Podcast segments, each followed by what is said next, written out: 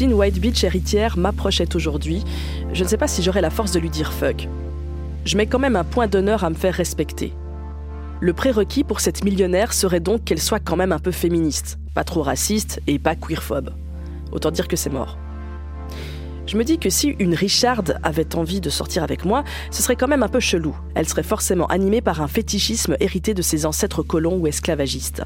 Si en plus elle était originaire d'une grande ville ou d'une grande ville portuaire comme Nantes ou Bordeaux. À la fin, je crois que je veux juste être respectée et aimée. C'est ma seule ambition sur le marché de l'amour. Je n'ai jamais été à fond sur les White Beach, ces meufs blanches qui ne perçoivent pas leurs propres privilèges. Même si elles sont pour moi quand même moins pires que les Karen. Les Karen sont vraiment des racistes assumés qui vont parfois jusqu'à se déguiser en gauchos. Mais les blanches sont majoritaires dans les milieux queer féministes et c'est un peu compliqué de faire sans. Extrait du livre L'amour de nous-mêmes, Erika Nomeni.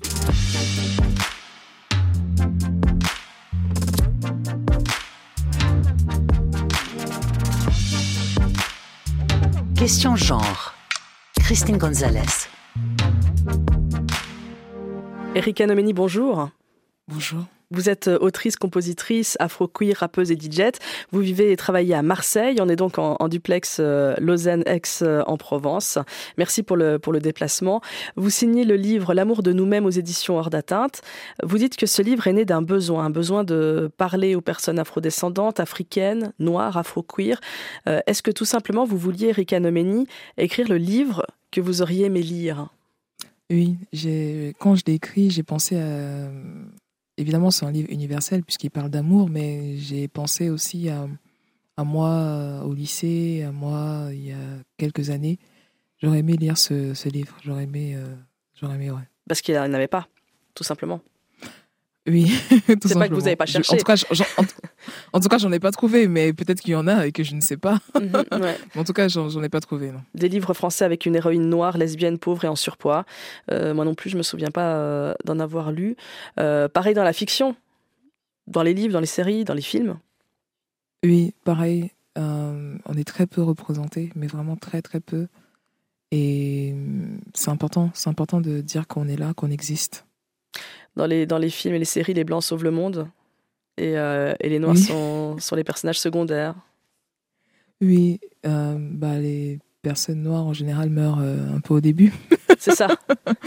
ouais, même quand ils sont hétérosexuels. Bien sûr. Donc. si elle est lesbienne, elle va quand même mourir plutôt que les autres, même si elle est blanche. euh, les, les, seules fictions ou séries euh, qui ont euh, bordé mon, mon, adolescence avec des personnages noirs, ce sont des, des séries ou des films afro-américains. Vous avez aussi été biberonné à ça, vous? Oui, oui. Euh, et d'ailleurs, euh, j'ai longtemps pensé qu'aux États-Unis, euh, même en France, parce qu'avant je vivais pas ici en France, qu'il y avait beaucoup de métis. Parce qu'à chaque fois que je voyais des films américains, les femmes, les femmes étaient, étaient claires de peau, étaient métisses ou, ou light skin, très très claires de peau, quoi. bah, du coup, j'ai vraiment longtemps cru qu'aux États-Unis, les, métis étaient majoritaires, alors que non. C'est vraiment, vraiment dire que euh, ça joue euh, vachement sur notre euh, perception des choses, la fiction. Je vous cite, j'ai grandi avec des séries et des films afro-américains où quand un homme noir était avec une femme, elle était souvent light skin. Chez nous, au Cameroun, on dit d'ailleurs brune pour dire plus claire de peau. Les femmes noires dark skin étaient souvent moquées, considérées comme trop vulgaires, pas assez intelligentes ou encore trop grosses. Oui, je, je, me souviens avoir vu ça dans les films où euh, souvent même euh, dans les comédies, je me souviens plus des, des comédies évidemment, mais on parle, il y avait des comédies où c'était, euh, je crois que c'était Eddie Murphy et un autre, un autre américain, afro-américain qui faisait ces comédies. Et il y avait, je sais pas, je me souviens plus du titre, mais tout le temps c'était Big Mama ou mm-hmm. des trucs comme ça. Et et vraiment, c'était, je, trouve, je trouvais ça assez récurrent, quoi. Que quand une, une femme noire, dark skin, donc euh, noire de peau foncée, euh, moi je dis noir profond, euh, était là, c'était souvent pour être moqué, être mhm. moqué ou montrer qu'il y avait la désirable, une personne light skin, et la moins désirable, une personne noire de peau. foncé, quoi. C'est le principe du colorisme, c'est-à-dire la différence de, de, traitement social entre les personnes à peau claire et les personnes à peau sombre. Oui, et même encore aujourd'hui, quand je regarde des publicités, mhm. euh, c'est beaucoup de femmes euh, light skin, mais, mais en, je veux dire, euh, on va dire 90%. Et, c'est un fait. Et même, même nous, en tant que vois, personne subissant du colorisme, on le sait, et dans nos communautés, on sait que ça existe. Mhm. Et c'est vraiment bah, partout, quoi. Partout dans la publicité, dans la littérature même, dans, dans les films, c'est partout. C'est partout qu'on observe ce, bah, le colorisme. Donc vous grandissez avec l'idée qu'être euh, une femme foncée de peau, c'est être perdante sur le marché de la bonne meuf.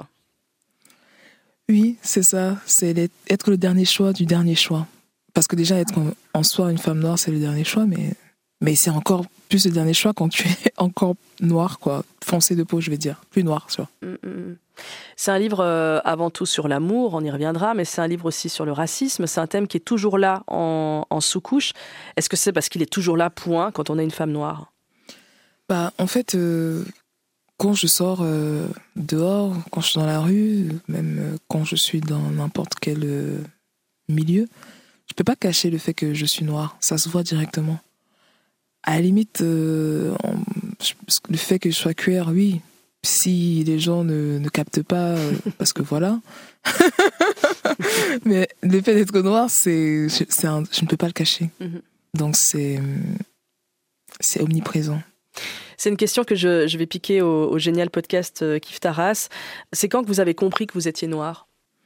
C'est en venant en France.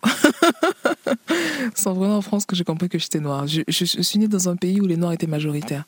Évidemment, je voyais des blancs à la télé. Évidemment, euh, une fois même, euh, je me souviens qu'à Monde, j'avais aperçu un, un, enfant blanc. J'étais en mode, ah, il y a un blanc, c'est marrant. Euh, mais. Vous êtes né au Cameroun? Oui, je suis né au Cameroun. Je suis né à Yaoundé, au Cameroun. Et donc, quand vous arrivez en France, c'est là que vous pigez que c'est ça d'être noir. Je comprends que Ouais, au début je comprends pas, je comprends pas parce que pour moi je, bah, je, suis comme tout le monde. et c'est au fur et à mesure par les remarques euh, racistes que je finis par me rendre compte que je suis euh, noire. Être noire en France en 2023, ça représente quoi comme réalité, comme obstacle, comme euh, violence? C'est toujours la même chose. Hein. L'accès au logement, l'accès à l'emploi, la rémunération aussi. Euh, parce que même s'il n'y a pas de statistiques ethniques, euh, on sait que voilà, on est moins bien payé. Euh, et du coup, on va moins avoir accès à des promotions, des choses comme ça. et dans le rapport aussi interindividuel, où les gens te font des microagressions tout le temps, ils te ramènent toujours à ta couleur de peau, quoi que tu fasses. Il n'y a pas d'erreur possible aussi. Euh, je vous cite en tant qu'afro-queer, je me suis toujours dit qu'il fallait que j'évite les hôpitaux psychiatriques et les prisons. Oui. oui, en tant que personne noire ou personne euh, racisée, non blanche, bah, vu la précarité dans laquelle certains d'entre nous sont, bah, on peut vite être tenté de bah, d'aller faire des choses euh, illégales. Et du coup, quand tu fais des choses illégales, bah, tu peux très vite te retrouver en prison, quoi. Euh, au-delà de ça, euh, si jamais tu fais pas assez attention, tu peux quand même te retrouver en prison parce que si jamais tu t'énerves trop, mm. quelqu'un t'insulte et tu t'énerves trop, c'est toi qui vas aller en prison. Euh, et par rapport aux, hôpitaux psychiatriques, bah, encore aujourd'hui, les patients trans sont considérés comme c'est considéré le fait d'être trans comme, comme des personnes qui ont des problèmes psy, quoi.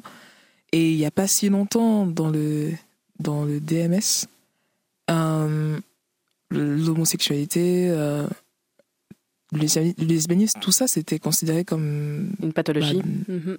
Une pathologie. Donc, euh, c'est pas si. Bon, ça, ça, date d'il n'y a pas si longtemps. Donc, euh, et encore aujourd'hui, même si les choses. Oui, il y, y, a des lois qui changent, mais, les mentalités, ça, ça change difficilement, quoi. Ça, ça prend du temps. Je trouve. Beaucoup de temps.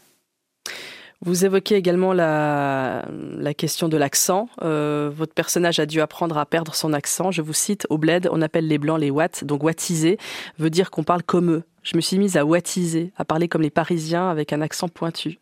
Alors, je sais pas si ça appartient à votre personnage ou si ça, ça vous ressemble aussi. Effectivement, comme mon personnage, j'ai dû, j'ai dû perdre mon accent. Et, et maintenant, je, bah, je parle comme ça. j'ai dû. Vous dites j'ai dû perdre mon. C'était euh, obligatoire quasiment, si je vous entends bien. Oui, oui, c'est obligatoire parce que dans la société française, avoir un accent, je trouve que c'est plutôt mal vu. Même euh, on rigole, on rigole pas moi, hein, mais euh, on voit les ch'tis, euh, mhm. Je sais pas, à Dubaï, les Marseillais à Dubaï, on rigole toujours des, mhm. des, des, provinciaux, des, des non-parisiens, des... parce que aussi il y a l'accent, il y a, y a la Provence, il y a, y a, il y a tout ça, et du coup, du coup, maintenant, beaucoup de personnes en France euh, perdent leur accent parce que je pense qu'il y a ce, ce truc de bah, d'intégration d'une France, du, France uniforme, euh, du France centralisé. Euh, donc, euh, où le modèle, c'est quand même Paris et les mhm. Parisiens. Mhm. Et c'est fort, ouais, quand on sait à quel point l'accent est identitaire. Enfin, gommer un accent, c'est renoncer à, à son identité, quelque part. Oui, oui. Après, j'étais, un, enfant. Hein. Mhm. J'ai, pas vu ça comme ça. Mhm. Mais c'est vrai qu'après coup, je me dis, bah oui, en fait, c'est vrai que j'ai eu un accent. Que des fois, je le prends aussi, je suis avec des Camerounais. Et que je, je parle un moment avec des Camerounais, je, je vais reprendre l'accent. Mais mais, mais sinon, je, je l'ai perdu quand même. Euh, ce, qui, ce, qui, interpelle Aloé, votre personnage, c'est de réaliser à quel point euh, elle a traîné avec des gens ouvertement racistes. Là aussi, j'imagine, c'est un sentiment que vous partagez. Oui, parce que parfois tu peux pas savoir qu'une personne est raciste. Genre, tu te prends d'affection pour une personne et après, la personne te fait des réflexions et tu te dis, mais en fait, c'est. C'est étrange quand même les réflexions que cette personne me fait. Et, et parfois, ça m'arrive même encore. Bah, maintenant, j'ai j'ai des réflexes, ce qui fait que je m'en rends très vite compte. Euh, un radar, ah, vous avez dit un radar, vous voyez venir le, racisme. Ouais, le truc. Ouais. Et, mais, mais c'est vrai que ça, c'est omniprésent. Même encore aujourd'hui, j'ai l'impression que le fait d'avoir sorti ce livre, ça choque beaucoup de personnes.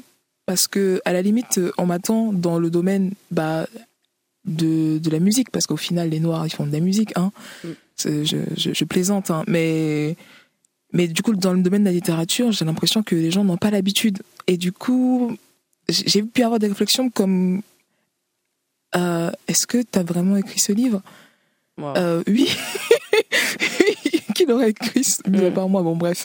Euh, et du coup, voilà, c'est des choses qui, arrivent encore. Et, et parfois même des personnes non blanches. Mm. Donc, c'est comme ça. Il y a le racisme qu'on subit, il y a le racisme qu'on a nous-mêmes intériorisé. Et du coup, quand on est plus jeune, bah, on se rend pas forcément compte de tout ce qu'on a intériorisé. Et c'est aussi pour ça que parfois on traîne avec des gens qui ne veulent pas du bien. quoi. Mhm. Les personnes blanches n'aiment pas trop être amenées à leur couleur. Euh, c'est ça que nous rappelle aussi votre livre. Euh, et ça, c'est une posture de la majorité, ne pas voir le problème de la minorité, de dire qu'on s'en fiche, qu'on est tous pareils, blablabla, euh, sans mesurer euh, nos propres privilèges. Et je pense que c'est aussi pour ça que ça réagit fort face à votre livre parfois. C'est que vous renvoyez aussi les, les lecteurs et les lectrices blancs et blanches à leur blanchité. Oui, et c'est pas facile pour eux de, de, percevoir ça parce que finalement on a tous intégré qu'on était dans, que chacun avait une place dans la hiérarchie. Et parler de cette hiérarchie-là, les gens en fait ils se disent merde, pardon, il va falloir que je change ou il va falloir que je me remette en question. Et souvent, les gens s'accrochent à leur petite place dans la hiérarchie. Ils se mhm. disent et tout, mince, si euh, je commence à, me, à penser à ceux qui sont en dessous de moi, bah, je vais perdre potentiellement ma place et peut-être je vais être relégué au même rang qu'eux. Mhm. Et il y a tout, tout, tout, tout cette peur qu'ils n'arrivent pas à dépasser et finalement, ils ne veulent pas voir et finalement, bah, ils restent, euh, je sais pas, immobiles. On attendrait autre chose des milieux euh, féministes, des milieux queer, qui sont des milieux très très blancs, que ce soit en France, en Suisse ou en Belgique? Oui, oui, d'autant plus que dans ces milieux-là, on, dit justement qu'on a envie de changer les choses. Mhm. qu'on a envie que le monde soit plus équitable, plus équitable. Et des fois, c'est ahurissant, hallucinant de, de, voir à quel point finalement les choses ne changent pas, ou si peu que qu'on ne ressent même pas le changement. Mm.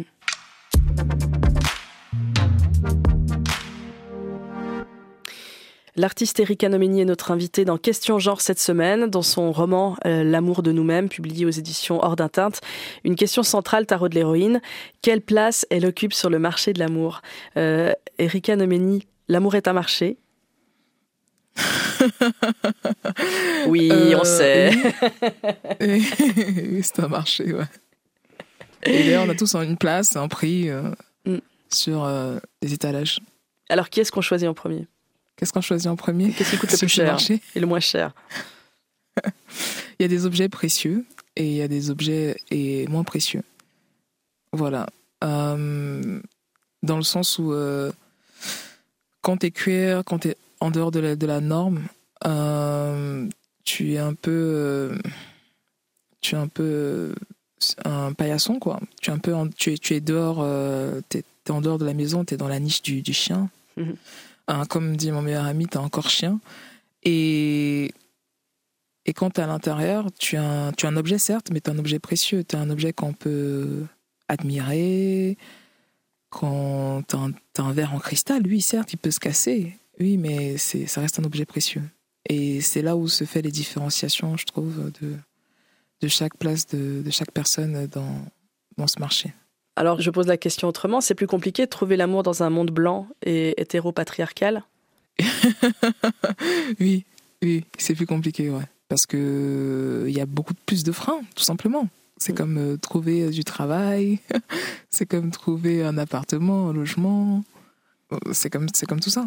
Il y a aussi la question des couples mixtes qui surgit régulièrement dans ce livre et, c'est passionnant de s'y pencher. Je vous propose d'en parler un petit peu. C'est, encore impossible pour l'instant de se débarrasser de la question de la couleur de peau dans un couple, qu'il soit queer ou, hétéro. Bah, pour les femmes euh, hétéros avec des hommes hétéros, il y a la charge mentale. Euh, qui va penser à faire les courses, euh, tout ça, qui va faire le ménage. Et en fait, il y a aussi une charge raciale quand on est dans un couple mixte.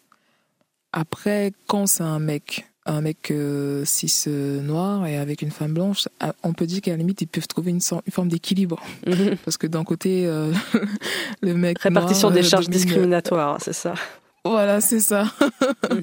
Mais quand c'est pas le cas et que c'est, par exemple, avec une personne, deux personnes queer, donc une blanche et une noire, c'est plus compliqué parce que souvent, en tout cas, moi, ça m'est, ça m'est arrivé d'être la personne forte et dans d'autres relations d'être euh, celle qui, qui, fait du care. Mm. Euh, et oui, et du coup, oui, ça, c'est, ça, c'est un, un, problème. Mais après, c'est pas dans toutes les relations, évidemment. Il y, a, il y a des personnes qui arrivent à trouver des équilibres. Il y en a d'autres où ça marche pas, parce qu'en fait, ça marche pas parce que souvent, les gens, ils, veulent pas regarder la réalité en face. Donc, euh, c'est compliqué. Oui, c'est-à-dire la réalité en face, c'est-à-dire admettre son propre racisme. Personne reconnaît son propre racisme. C'est peut-être ça le premier problème. Mhm. Oui, parce qu'on voit le racisme comme, quelque chose de moral. Ah, tu es raciste, c'est pas bien. Alors que c'est pas que ça le racisme. Et, et c'est pas, c'est très réducteur de, juste de dire raciste méchant, raciste mauvais. Je veux dire, c'est pas ça. C'est pas ça le problème. Le, racisme, c'est quelque chose de, de, structurel aussi. C'est quelque chose d'économique. C'est social. Et sexuel. Et, et oui aussi. Mm. oui, parce que il y a tellement de, clichés et tout sur les femmes noires. Euh, ou sur euh, les hommes euh, noirs par rapport à, des, choses corporelles. Euh, et, c'est assez, hallucinant. Et aussi le truc que tu sais quand, que tu fais partie d'une de la marche quand sur un site porno, en fait, il y a ta catégorie ebony, grosse, trans, black ou noir, mais je pense qu'en général ils disent black c'est là que tu sais que tu fais partie de, de, la minorité aussi, parce que en fait, euh, finalement, tu n'es plus humain, tu es vraiment fétichisé. Voilà, c'est ça. Quand quelqu'un ou quelqu'une dit j'adore les noirs, il y a déjà un problème. Oui, moi je dirais ça, mais après, chacun aussi est libre de, de, de, de, définir ses limites. Il y a des gens qui vont me dire, mais moi j'adore, comme dit, j'aime les noirs. Après, je ne suis pas là pour juger les gens, les gens font ce qu'ils veulent. Mais je sais que moi, en tout cas, genre, c'est un truc où je, où je me pose des questions. Mhm. Voilà, c'est. Mais ça veut pas dire que la personne est forcément raciste. Je sais pas, tu vois. Mais mhm. Du coup, je te tutoie. Hein. Oui, allez-y, allez-y, pas de problème. Mais d'ailleurs, c'était le premier texte qui parlait de ça négrophobie, négrophilie, même périphérie, euh, j'arrive pas à le dire, même péripétie. Euh, oui, enfin voilà, c'est important. Et d'ailleurs, je vous cite, la question était euh, vaut-il mieux être tué par un fasciste ou un raciste assumé d'extrême droite ou de gauche, ou être objectivé par quelqu'un de gauche ou d'extrême gauche? Et moi, ça m'a fait penser à ces dilemmes débiles. Quoi, tu préfères tuer un chat ou manger des andouillettes toute ta vie? C'est difficile. Ouais, c'est difficile à choisir. Autant ne pas choisir, c'est. Il faut aller ailleurs. Mhm. Tu peux pas choisir entre les deux, c'est la peste et le choléra. Donc, euh. mhm, mhm. En tout cas, euh, c'est vrai que cette question-là de, racisme dans le couple, c'est important de le thématiser euh, et, c'est peu thématisé. Il y a quelque chose d'extrêmement tabou là-dedans et, et c'est pas parce qu'on est en couple mixte qu'on échange ou, qu'on échappe miraculeusement à des, à des, rapports de domination. Moi, j'aimerais qu'on parle du black love d'abord. Est-ce que vous seriez d'accord d'expliquer ce qu'est le black love? Le Black Love, c'est un concept, en fait, qui dit que dans la société dans laquelle on est, occidentale, en fait, euh, deux noirs ensemble représentent un danger. Et en fait, euh, pas pour les noirs, hein, mais pour euh, la société blanche, occidentale et tout dans laquelle on est. Et que, en fait, ne serait-ce que pour lutter contre le racisme, il faut qu'on apprenne à s'aimer et qu'il faut qu'on soit ensemble. C'est souvent vu dans des relations amoureuses euh, de, de, couple, tout ça. Et pour moi, le black love, c'est pas que ça. C'est aussi euh, d'être en osmose avec soi-même.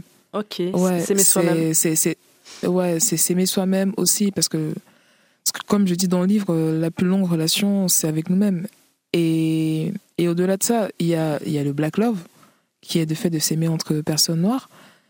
Mais en fait, on n'est pas tous aux mêmes endroits, ni on n'a pas tous la même place. Même, et en fait, il n'y a pas d'uniformité. Genre, une personne, même si j'étais en face d'une personne qui avait vécu à peu près, du moins qui avait vécu au Cameroun aussi comme moi, qui était venue en France euh, au même âge que moi, euh, qui était allée à la même école que moi, on ne serait pas pareil. Et du coup, pour moi, le Black Love, c'est beau et je trouve ça super. Mais je pense que il faut aussi euh, le, prendre pas de manière, comment dire, figé, mais se dire que en fait on peut se déplacer à l'intérieur, que mhm. on peut le modéliser et mhm. que et qu'on peut faire en sorte qu'il corresponde aussi à, à, notre vie, à notre parcours, parce que je, je, je, je n'ai pas je n'ai pas les mêmes intérêts au final qu'un homme cis euh, noir quoi, mhm. hétéro, et on n'a pas la même vie et on fera pas les mêmes choix et le black love pour lui, ça sera pas le même que pour moi. Bah, le vôtre, en l'occurrence, c'est l'amour de soi. D'ailleurs, ça rappelle le titre, l'amour de nous-mêmes. Je me permets de, lire un passage. Sur ce marché de l'amour, je crois que je me suis vendu trop bon marché, par manque d'estime et de confiance en moi, et aussi à cause de ce que les autres me renvoyaient en permanence. Mais je veux sortir de le regard, me percevoir à travers mes propres yeux, me voir tel que je suis vraiment. Et plus loin, en attendant, j'apprends à m'aimer, à aimer ce corps hors norme qui, malgré tout ce qu'il a enduré, a encore la force d'aimer. Aimé Césaire disait L'heure de nous-mêmes a sonné. L'heure de nous-mêmes a sonné. Et pour moi, l'amour de moi-même a sonné. C'est un super programme, s'aimer soi-même. Mais euh, c'est pas tout simple, Erika Nomini, non? Non, c'est pas tout simple de s'aimer soi-même. Et en fait, euh, c'est le travail de toute une vie. Mais il faut bien commencer quelque part. Et vous avez commencé par quoi, vous? Écrire un livre. Ah oui, mais tout le monde ne peut pas écrire un livre. Alors, deuxième conseil. en fait, essayer d'être, euh, je sais pas, d'être à l'écoute de soi-même, d'être euh, authentique avec soi-même, d'être vrai avec soi-même, et, juste aussi d'arrêter de, chercher euh, dans les autres, mais chercher en soi. Au début, quand Aloé commence le livre, ce qu'elle se dit, c'est ouais, c'est bon, j'en peux plus, j'en ai marre des, des femmes blanches j'arrête, stop, c'est ah, à cause d'elle euh, que j'arrive pas. Alors que non, c'est aussi son rapport avec elle-même. Voilà, c'est j'ai envie de dire, euh, il faut avoir euh, de l'indulgence, beaucoup d'amour pour soi et de la réflexivité. Et oui, vous avez bien Voilà, c'est tout. Non, c'était bien. si vous avez encore un dernier mot, un dernier conseil, on prend. Hein. non, non, non. Non, après, j'ai l'impression d'être une, une gourou. Et pour moi, c'est pas ce que je veux. je veux vraiment que les gens puissent se saisir de ce livre et, se, et, et en faire ce qu'ils veulent. Et puis, euh, savoir que c'est difficile de tout, dans tous les cas et que déjà, faire un pas, c'est bien.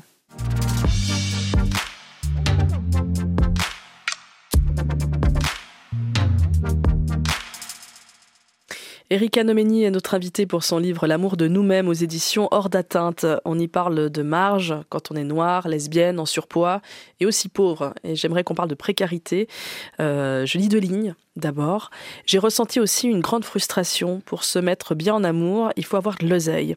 Parce que je suis une femme noire et queer. Je n'ai ni le permis, ni une voiture et ça m'éloigne encore un peu plus du marché de l'amour on y revient euh, obsessionnellement à ce marché de l'amour.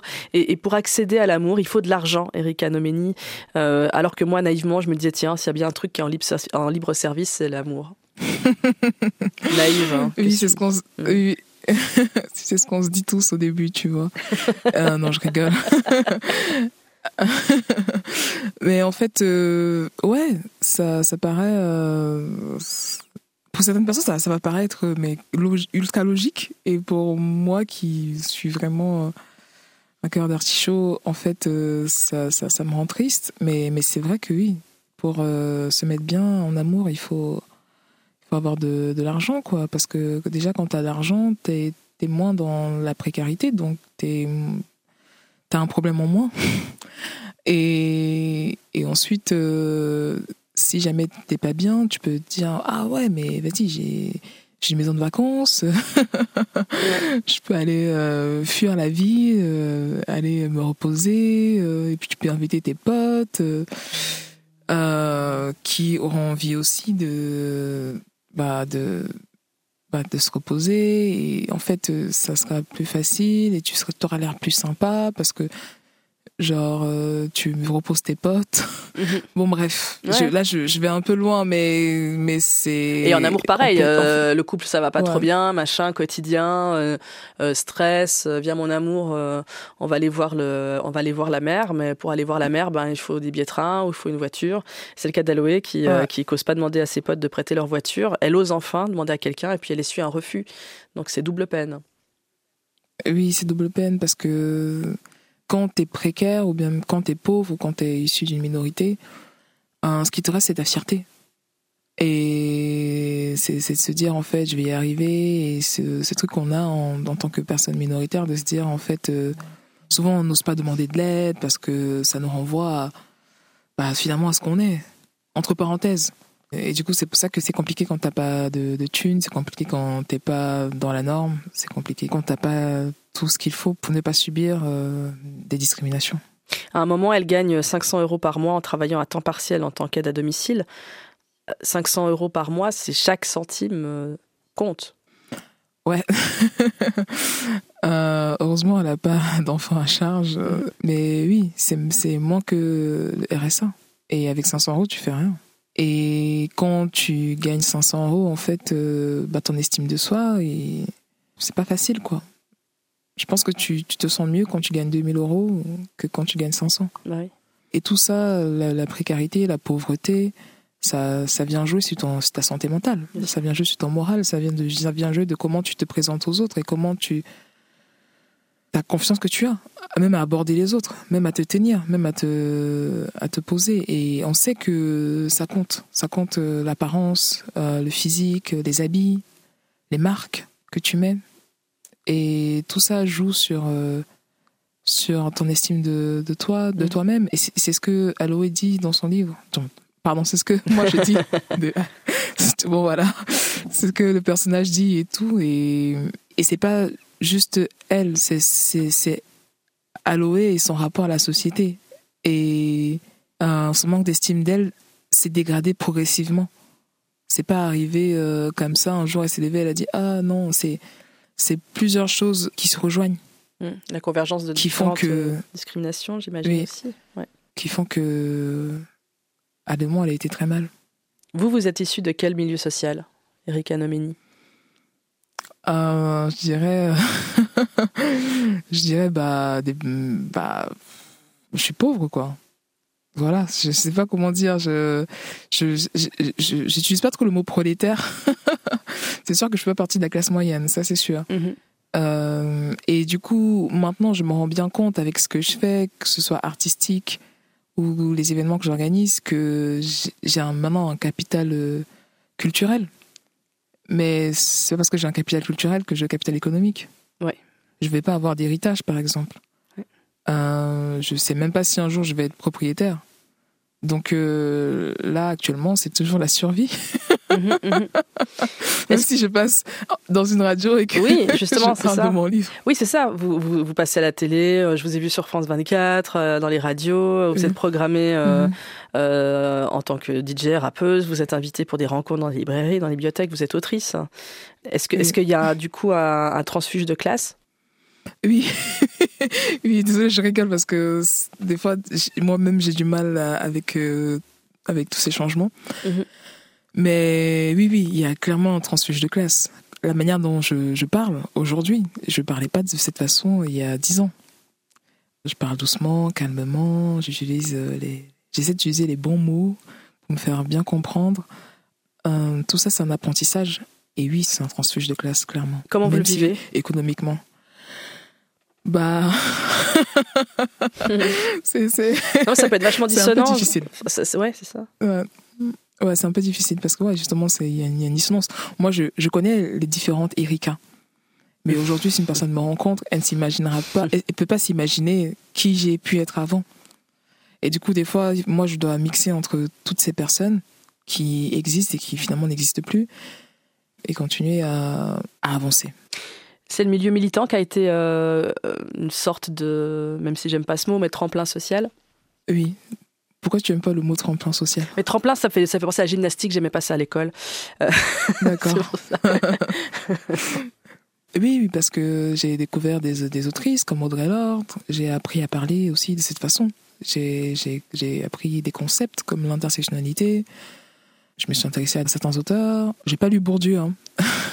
Mais bon, j'ai j'ai entendu parler, j'ai j'ai écouté et du coup je, je, je comprends, je comprends, je comprends certaines choses, je vois certaines choses, je vois que ça s'applique à ma vie. Oui oui, c'est un tremplin parce que tu peux rencontrer euh, beaucoup de personnes qui sont dans la culture, dans dans la politique, dans plein d'environnements que tu pourrais pas rencontrer ailleurs que dans certains espaces, dans certains milieux. Oui, mais des milieux qui, enfin, pour militer, il faut avoir accès aux lieux. Euh, une soirée féministe ou queer, c'est parfois un bus à payer, un verre à payer, ou pire, un, un, ticket d'entrée à payer. Oui, euh, j'ai eu, euh, bah, j'ai pu le faire, j'ai pu le faire parce que des rencontres. Mhm. J'ai rencontré des personnes à des moments et puis je suis quelqu'un de très curieuse. et du coup, j'ai pu m'immiscer et j'ai pu regarder et puis j'ai pu apprendre aussi. Et aujourd'hui, je ne me définis plus comme étant militante, juste comme étant un être humain. Même si par ailleurs, je sais que ce que je peux faire peut paraître militant ou peut avoir l'air militant, mais pour moi, c'est juste euh, normal de, de dire qu'on a envie d'avoir les mêmes droits que les autres et qu'on a envie d'être traité euh, dignement, de manière euh, comme, comme tout être humain sur cette planète, tu vois. Qu'on est juste des humains, quoi.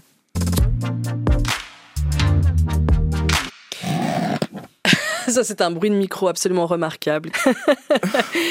Erika, c'est pas grave. Nomini, vous êtes euh, avec nous en duplex du sud de la France. Vous signez euh, L'amour de nous-mêmes aux éditions Hors d'atteinte. Votre héroïne, pour vivre au mieux dans notre société, elle performe. Elle dit ceci Je performe mon genre, ma race et même mon lesbianisme. C'est fatigant. Alors, comment est-ce qu'on performe le lesbianisme, euh, Erika Nomini vous, vous êtes formée à une école du lesbianisme? C'est marrant parce qu'il y a quelques jours, je cherchais euh, un podcast et je voulais savoir. Euh, le titre, c'était, tu vois, Goudou, deux points, mode d'emploi. Mhm. Euh, bah, en fait, bah, on apprend. Il y a aussi lesbienne en, en 10 leçons ou en 10 étapes de Louise Morel. Oui, d'ailleurs, on est dans la même leçon d'édition. Ben oui. Ouais. euh, bah en fait, on apprend, on apprend à être lesbienne, entre parenthèses. On apprend avec euh, des bouts de, de choses qu'on pense qu'il faut, avec quoi il faut faire. Mais en fait, on n'en sait rien parce que personne nous a appris, quoi. Et au moins, les hétéros, ils ont plein de films qui, bah, qui démontrent un peu ce que ça devrait être, mais voilà, avec euh, leurs failles aussi. Hein. Mais oui, oui, je, des fois, j'ai l'impression que je performe. Je suis dans, dans des performances et j'aimerais pouvoir montrer, euh, être plus vrai, mais j'ai l'impression que les gens, ils s'attendent tout le temps à ce qu'on fasse des performances, donc euh, c'est difficile, quoi. Par exemple, je joue encore un peu moins aujourd'hui, mais la meuf du Tiex, euh, voilà, la meuf, euh, je sais pas comment dire, mais qui est un peu gang, quoi. Et pour la lesbienne, bah ouais, je, bah je fais un, bah, j'ai une apparence plutôt butch, en tout cas en ce moment. Et du coup, bah ouais, euh, la meuf sûre d'elle, qui sait ce qu'elle fait, alors que je suis remplie d'insécurité. voilà, c'est ça. Genre, euh, du coup, vu que tu es sûr de toi, c'est toi qui dois aller euh, à, la, rencontre des autres, c'est toi qui dois faire les, premiers pas, tout ça. Et des fois, ça me fatigue, d'autant plus que moi, je préfère être draguée. comme tout le monde, Erika, comme tout le monde. enfin, non, je sais pas, je dis ça, j'en sais rien. Euh, vous parlez aussi de la, mm. de, la violence dans les couples lesbiens. là aussi, autant le lesbianisme est peu présent dans la fiction, autant la, la, violence est aussi très peu décrite. Elle est, elle est quasiment aussi, même dans les discussions euh, à propos de relations queer. Euh, oui, c'est important pour vous d'en parler? Enfin, parler d'amour, c'était parler aussi de violence, finalement? Pas, C'est pas, parler d'amour qui est parler de violence. Parce que même si il peut y en avoir, mais c'est plus... Euh, la violence, elle est, elle est là, quoi. Elle est omniprésente. À l'origine, il y a l'insulte un PD, lesbienne, bah, pas, pas, lesbienne, mais goudou, etc., etc. Nègre, euh, hystérique, euh, à, l'origine, il y a l'insulte. Et après, comment nous, on se l'approprie pour se dire, en fait, non, mais en fait, euh, être une goudou, c'est pas une insulte, c'est juste ce qu'on est, quoi.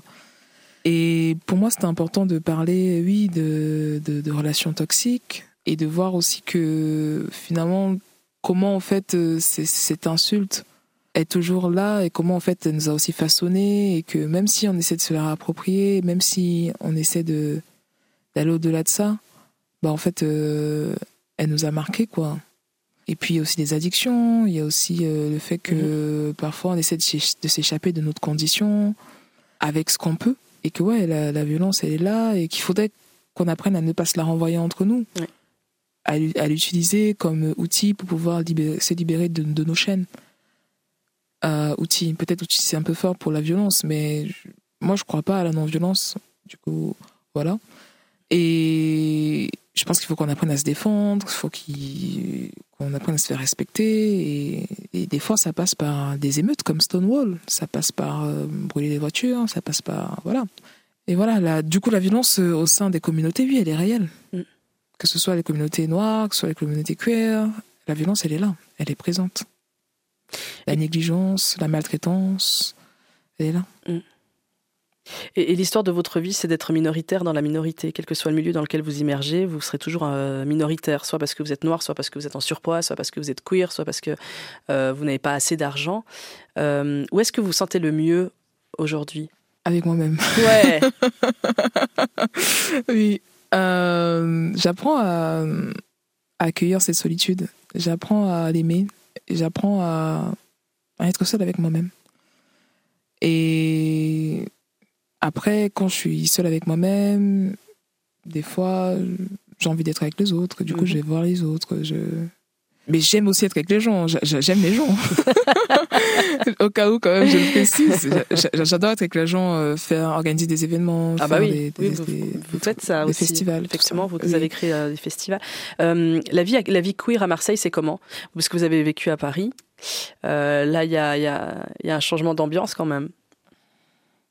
Bah, il y a beaucoup de Parisiens qui sont descendus à Marseille. Au-delà de ça, la vie queer à Marseille, après, moi, je sors plus non plus beaucoup, mhm. mais je trouve que les gens sont plus sympas à Marseille. Ils sont plus souriants, ils sont plus avenants, ils sont plus. Je sais pas, j'ai l'impression qu'ils sont plus humains. J'ai l'impression qu'à Paris, tu, tu, passes ton temps à courir.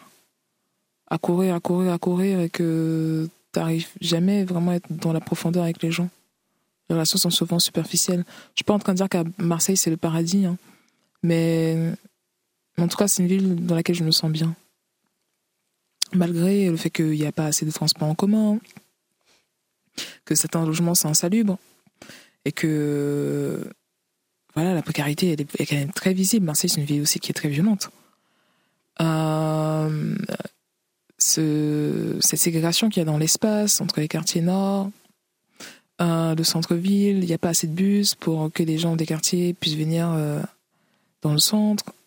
Comment les choses sont, les politiques publiques ont été faites depuis des années euh, pour faire euh, cette, cette, cette, forme de, de ségrégation dans, dans l'espace. Donc il y a plein de choses qui vont pas, mais aussi plein de choses qui sont chouettes. Et c'est encore une. J'ai l'impression qu'une. C'est une, une, grosse ville, hein. C'est la ville de France, mais mm. j'ai l'impression que c'est encore, encore euh, vivable. J'ai l'impression, mais peut-être que je me trompe. C'est parce que j'ai fait un transfuge de classe, je sais pas, mais, mais je, je pense que je préfère vivre à Marseille que vivre à Paris. C'est déjà la fin de cette émission. Merci mille fois, Erika Nomini, euh, d'avoir accepté notre invitation. Je rappelle le titre de votre livre, L'amour de nous-mêmes. C'est publié aux éditions Hors d'atteinte. Au revoir. Au revoir, merci.